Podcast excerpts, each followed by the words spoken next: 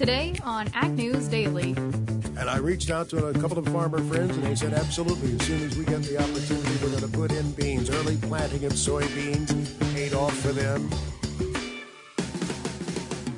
Good afternoon, ladies and gentlemen. Another Ag News Daily podcast here with Delaney Howell and Mike Pearson. Mike, how are you doing today? I am doing fantastic. Earlier today, I had the chance to go out to the western suburbs of Chicago to tape a television show. Hopefully, our listeners are all tuning into This Week in Agribusiness. And today was a very exciting show because I got to work with not just Max Armstrong, who we'll be talking to later on in this program for today's interview, talking about what he has seen and heard throughout meeting season this spring, but also Mr. Orion Samuelson, the godfather of all farm broadcasters, was on the studio today, and got to have a great chat with Orion. So I always enjoy that. So it was a really, really fantastic way to spend the morning. Awesome, Mike. Well, we'll watch for that episode this weekend. Absolutely. Check it on RFD-TV and your local television stations. Delaney Howell, what have you been up to? What's new in the world of the Howlster? Well, I just finished up taping the latest episode of the Spokesman Speaks podcast, which is a podcast put together by the Iowa Farm Bureau. I think this latest episode was really interesting, though, because they had a couple of really good guests, including Dr. Sarah Place, Dr. Gene Loney of the U.S. Farmers and Ranchers Alliance, and also Dr. Dan Loy. Wait. Yes. Step back. Okay. Dr. Sarah Place, I love. Big fan of Dr. Place. I've heard her present at many, many cattle conventions. Her insights are new and unique. Listeners, definitely check that out. And then, of course, I know Dr. Dan, big Dr. D, Dr. Dan Loy. He served on the Iowa Cattlemen's board with me. And then who was the middle guy? Was it Dr. G Money? Dr. Jean Loney, and she works with the U.S. Farmers and Ranchers Alliance. Yeah, so this episode was focused on, and I think did a really good job of painting the picture of how ag is working to address the environmental footprint that we make up.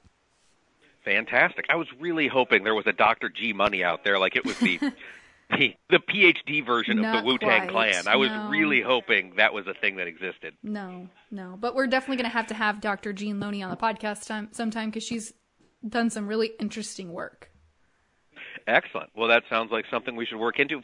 Delaney, because we do want our listeners to be sure to tune in to the Spokesman Speaks podcast, where should they go to do such a thing? Oh, absolutely. They can find it in the same place that they're finding the Ag News Daily podcast if they're listening on their phone. Otherwise, you can head to iowafarmbureau.com/podcasts. Excelente. That is the good news, Delaney. Glad we hit that out of the park here to kind of start the podcast because we're going to have to talk markets a little bit.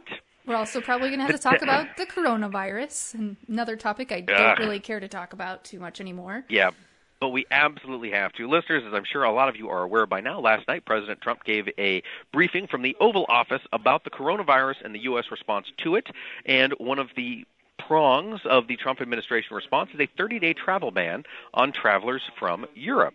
The World Health Organization has also declared COVID-19, the coronavirus, a global pandemic. Those two factors combined, well, that and just kind of the general consensus of fear in the markets, combined today to give us another 7% down day in the Dow. As we're recording right now, the Dow has not closed. Stocks are still trading for another 40 minutes. The Dow is presently down 7.9%, trading at 21,693 points. The S&P is off 7.21%, trading at 2543.77 points. According to these stock indices, we are now in recession territory, and that is just another fear factor leading people to sell. Of course, it's not just happening in the world of equities. We are seeing this sell-off happen in the ag commodities as well. In fact, this is one of the larger sell-off days we've seen, which is saying a lot given that we have seen sell-offs and then buybacks really this entire week. It has been whiplash, one thing and then another. Ugh, I just looked at the meats for the first time since noon. Ugh. Bad news, everybody. I'm just going to rip this bandit off. We're a limit down across the board in all the meats in all of the nearby classes. So, yuck. Delaney, do you have any different news for us? Any good news for us? No, I'm just going to keep with the bad news. So then maybe later on in the podcast, we've got something a little bit better to talk about. I'm not sure, but Delaney, I've got more bad news. Well, okay, let me continue the bad news streak. Tom Hanks, Rita Wilson, both have coronavirus. They're fine. They're in Australia. I know. I'm hopeful that once they recover, people will be like, oh, okay, all right. Yeah. Here we've got famous people who got it and recovered, and, you know, all right, we can all take a breath and, you know, go back to eating beef. Right, exactly. What's your news, Laney? Well, so this was interesting. Mike Steenhook, who works with the Soybean Transportation Coalition, put together some interesting numbers just looking at kind of, I guess, how the coronavirus is affecting the soybean export and supply chain, and, you know, how that's related to the U.S.-Chinese trade relationship. And so for the week of March 5th, looking at soybean export sales to China, we saw really only about 2 to 3 ocean vessels left the United States to head to China for soybean sales. But when on the flip side of that, when you look at Congress, we're still seeing folks say, especially Secretary Perdue, that China is going to come to the buying table until today. We saw Senate Finance Chairman Chuck Grassley, who of course oversees the Trade Policy Committee, say that China may deserve some flexibility when it comes to fulfilling those promises made under the Phase 1 trade deal due to difficulties of dealing with the coronavirus. Oh, interesting. So, yeah, the bad news is continuing. Right. And that Congress seems a little more apt to let China out of their purchase agreement as of late, maybe. Okay. All right. Well, you know, that's really disappointing given the moves we've seen for China to actually look like they are preparing to start buying American products. Correct. Yeah. Let's let them buy the stuff. Let's keep them scared a little bit. Right. Well, I do have some piece that could be slightly bullish. It's tough to see it in the markets today, but we do have drought going on in Argentina. Argentina has now seen 23 days of drought in their key growing regions, right there up around Rosario. And they're saying that this means that their soybean harvest is estimated to fall from 55 million metric tons down to 51.5 million metric tons.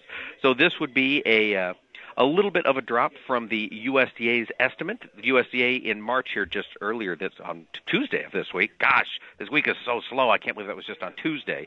The USDA pegged production at 54 million metric tons. So to have it brought down by two different estimators, both the Rosario Board of Trade and Bagi, the Buenos Aires Grain Exchange, as they say, both lowered their crop substantially. So this is one of those things that should be a little bit bullish, certainly supportive of beans, and you combine this with the fact that they are going to be seeing their export taxes hiked, might mean that we see fewer beans out of Argentina over this next year than we had initially anticipated, which means some of that business, a lot of it's going to go to Brazil as their crop is still pegged to be record large.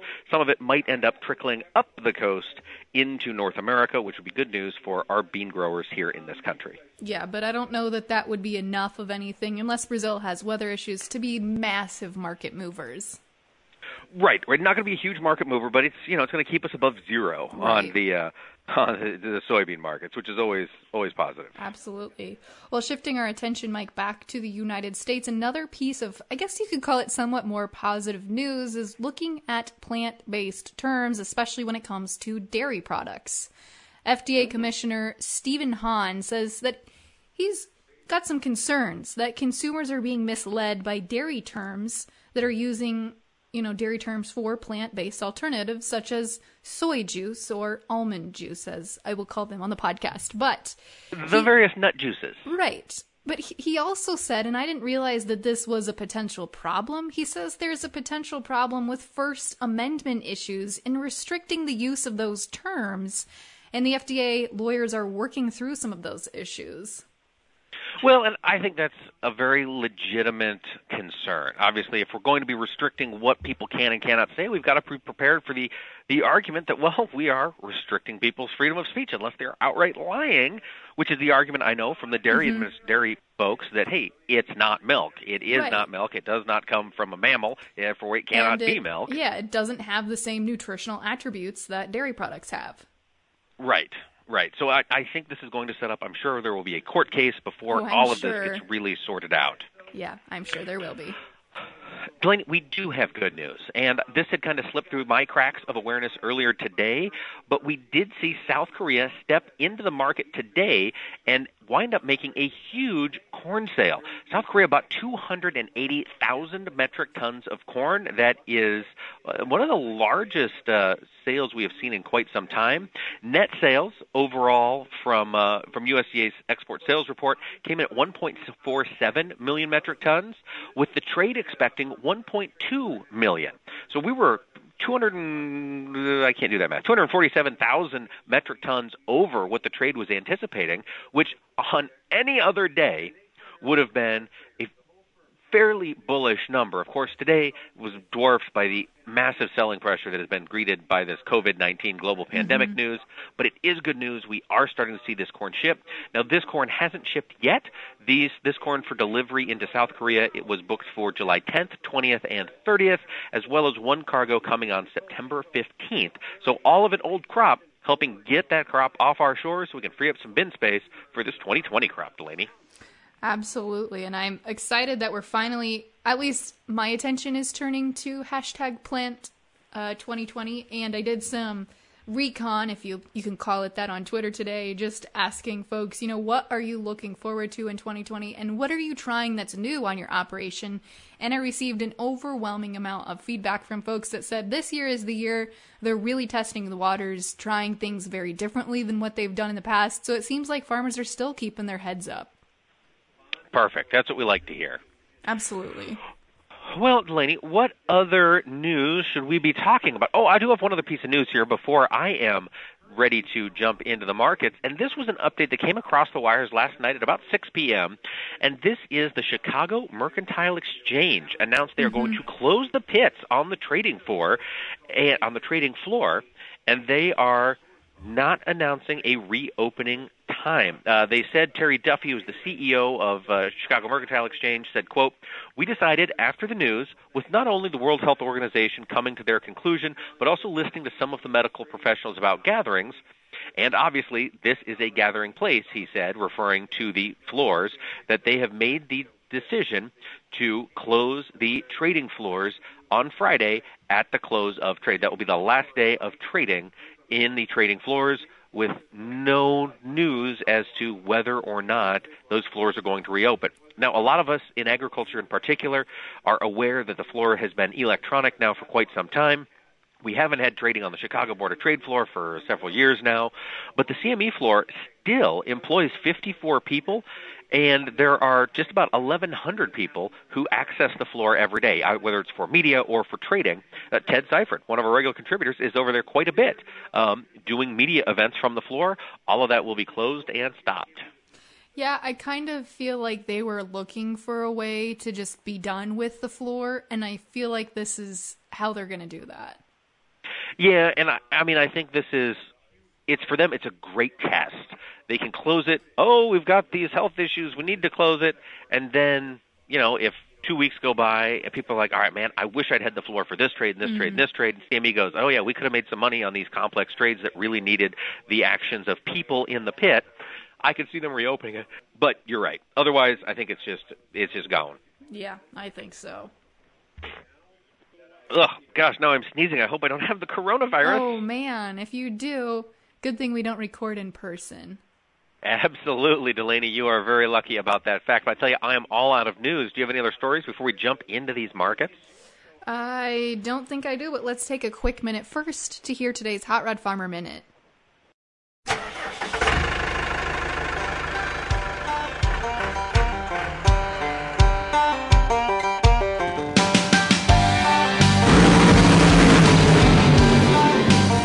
Welcome to the Hot Rod Farmer Minute.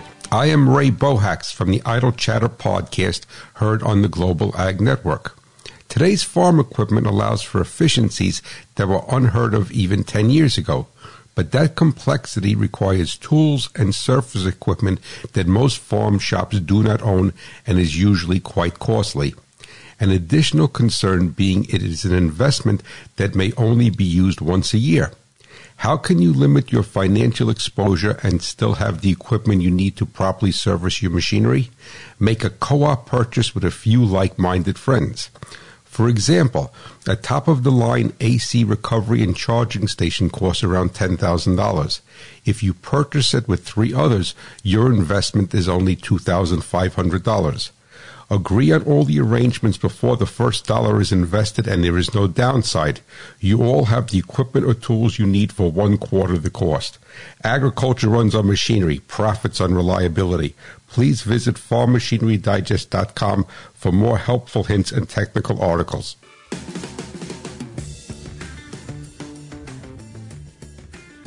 All right, well, big thanks there to Ray from the Hot Rod Farmer. Okay, great day in the markets if you are a buyer of grains or cattle or of even dairy was caught in the crosshairs today.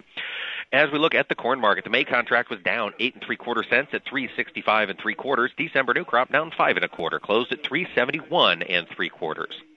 Over in the soybean pit, the May contract down 13 3/4 to finish at 8.59 1/2. November new crop down 13 3/4 as well, closing the day at 8.73 even. Chicago wheat was not spared. The May contract down 7 1/4 at 5.05 1/2. December down 6 1/2, finishing at 5.25 1/4. Looking over at livestock, as I mentioned, we were limit down across the board. Live cattle April contract limit down today, $3 lower, finishing the day at $100.0750. The June also $3 lower to close at $94.25. Feeder cattle, same story, down the daily $4.50 trading limit. The April contract down $4.50 at $119.02 1/2. The May down $4.50, closed at $120.75. Lean hogs, same story, different verse. The April contract limit down $3 lower, closed at $60.8750. The May $3 down, closing at $67.20. As a reminder to everybody, all of these contracts will be trading expanded limits tomorrow. That means $4.50 limits in live cattle, $4.50 limits in lean hogs, and $6 limits in feeder cattle. Looking over at the dairy markets, the March contract unchanged on the day, really the most bullish market of the day, closing at $16.32, and the April down 4 cents, finishing the day at $15.79. Without further ado, let's get into my conversation with Mr. Max Armstrong.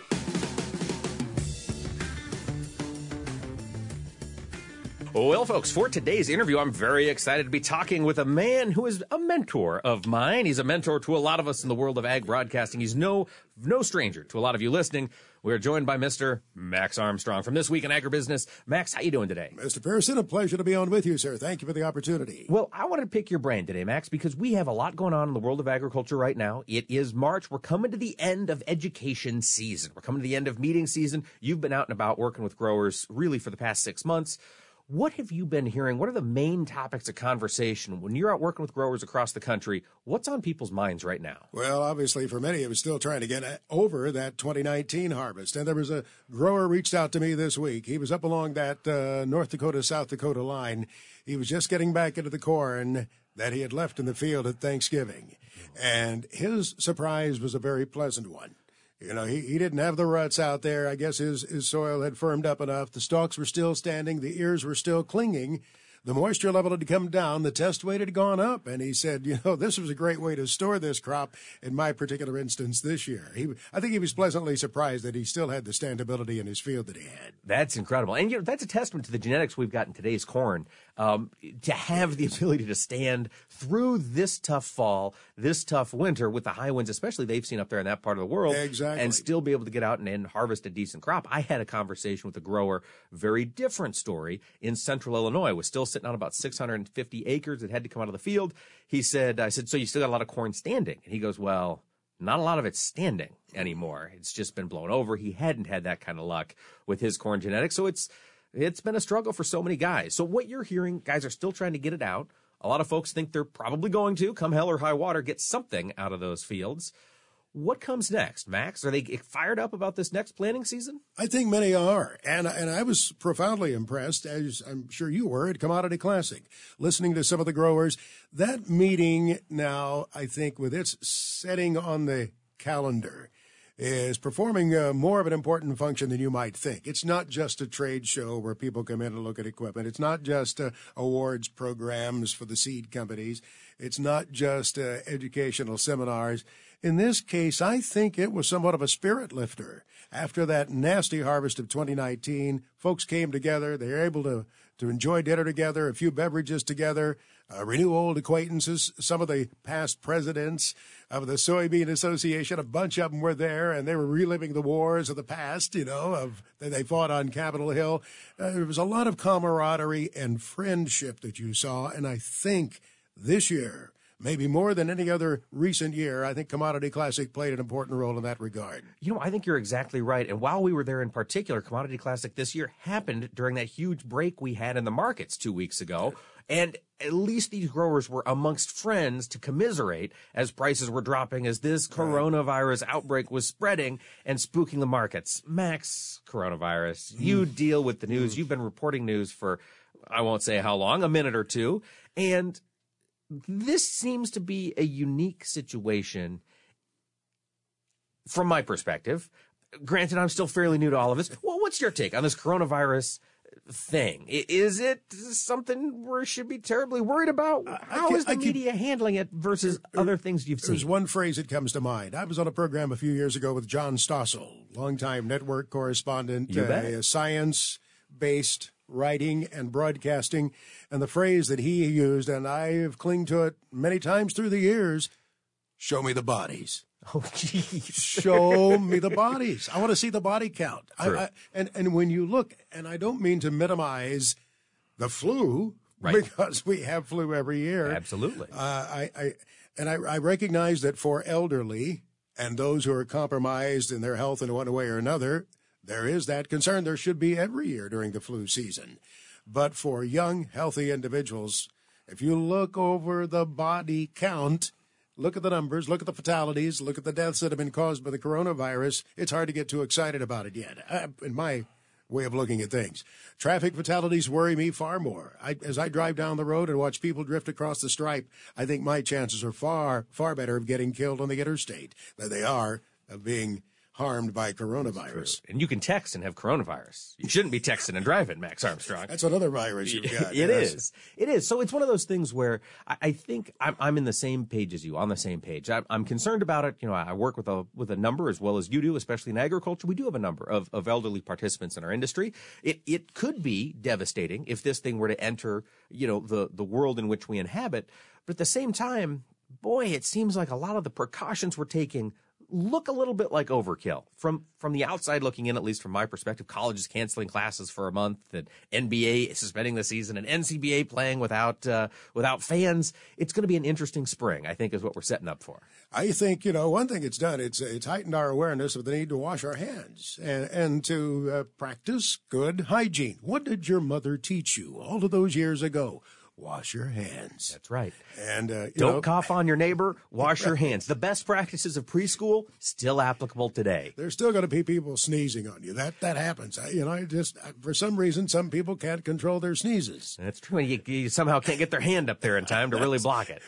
We worked with a guy at one time who had the most profound projectile sneeze you can imagine. I mean, you just knew that everything in the room got sprayed every time he sneezed. And there'll be those people on planes, and you just wince sometimes. Oh. I will admit that I have started passing up that on-flight beverage or the packet of pretzels, which I probably should every flu season. But I get a flu shot. There you go. That's what they recommend. My physician recommends I do it, so I have every year. And I feel like it protects me. If I have some kind of an illness, I think it makes it a little bit easier to tolerate. I don't think my flu is as severe if I get it. So sure. Yeah, it's going to be interesting. Worst case, you know, I guess, who wants to anticipate the worst case? But economically speaking, it seems like we're going to cut rates again. It seems like we're going to get some more fiscal stimulus, which the markets, I imagine, one of these days are going to recognize as a positive. So I think we'll get through this thing one way or another. I think the rebound is going to be pretty significant when it does take place, especially in the equity markets. And, you know, as you look at our livestock and meat exports, they've been strong, haven't they? They have been strong. So there are some real opportunities, it looks like, as we get through this thing, as we start to see either a cure or a vaccine or greater control measures come into place. You know, we've talked a lot about China, Max. They are going to have to start buying pork, and that would have maybe averted this whole thing if they bought U.S. pork rather than eating snakes in Wuhan. Well, they already have been, haven't they? Haven't the exports of pork been up substantially from a year ago already? They have been, Max, and I'm doing the interview here, so you've got to chill back out now. Come on, you're on my show now. This is a change of pace. I'll let you just switch back into interviewer mode. So, but no, you're exactly right, Max. But why don't you tell us, have pork exports to China been up over the past several months? Well, as you know, absolutely, Mike. I think we've seen, compared to a year ago, pork exports up about 30% overall for the United States. which is a win. We just need to see it continue. Japan, of course, hasn't been up quite as much, but by the beginning of April, I think those tariffs are coming off, and with the new trade agreement with Japan, and those exports should be up as well. Now, let's move back into the other mode. So, Max, farmers excited about getting back out there. We've got crop insurance spring price set. We've got the fields getting harvested as you look around the country. Well, and we saw soybeans being planted a few days ago in central Illinois. Beans were going in. Yes. On This Week in Agribusiness, the story about Jacob Wade putting in soybeans. And I reached out to a couple of farmer friends, and they said, absolutely, as soon as we get the opportunity, we're going to put in beans. Early planting of soybeans paid off for them handsomely in 2019. Wow. One northern Illinois farmer near DeKalb, Illinois, said, yeah, he had 75 to 80 bushel beans, and he was sure it was because he put them in early. Put them in early March? Well, it wasn't early March. I think his went in last year. The last week of March or beginning of April. Okay. But this farmer in central Illinois, Jacob Wade, who shared the comments with us on our show, said he wanted to press that envelope a little bit just to see what happened. Jeez, that's pretty incredible. So, Max, as you look ahead, so you've got This Week in Agribusiness. Before we go, how can our listeners catch This Week in Agribusiness if they're not already watching? Sure. Local television stations all over the United States. Check your local listings. I think we have about 130 local stations. We air 4 times a weekend on RFD-TV.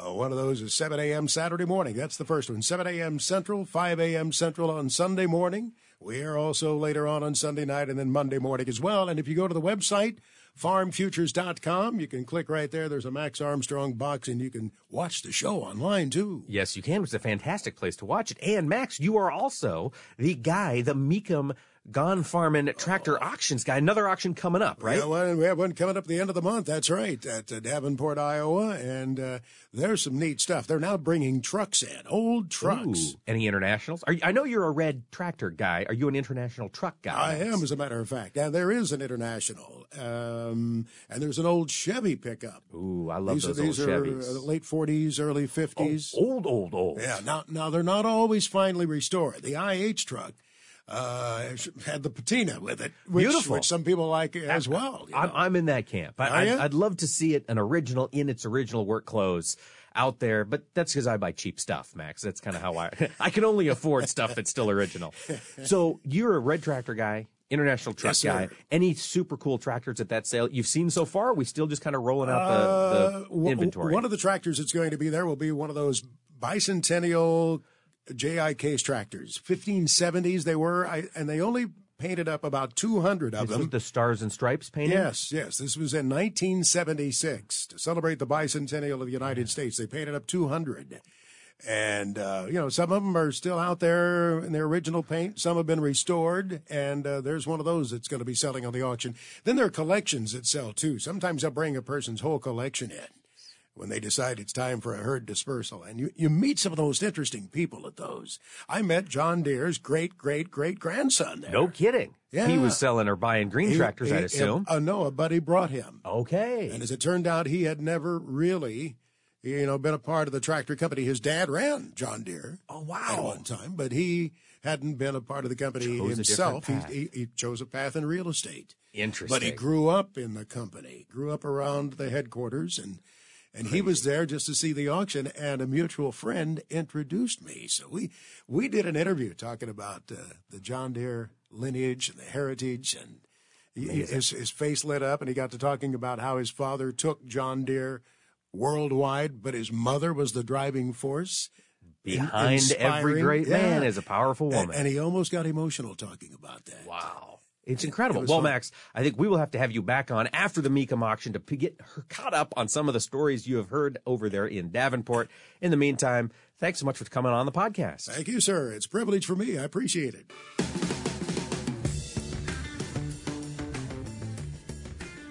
Well, it's always fun to catch up with Mr. Armstrong. I'm jealous that I wasn't part of that conversation, Mike, but it sounds like you guys had a great discussion.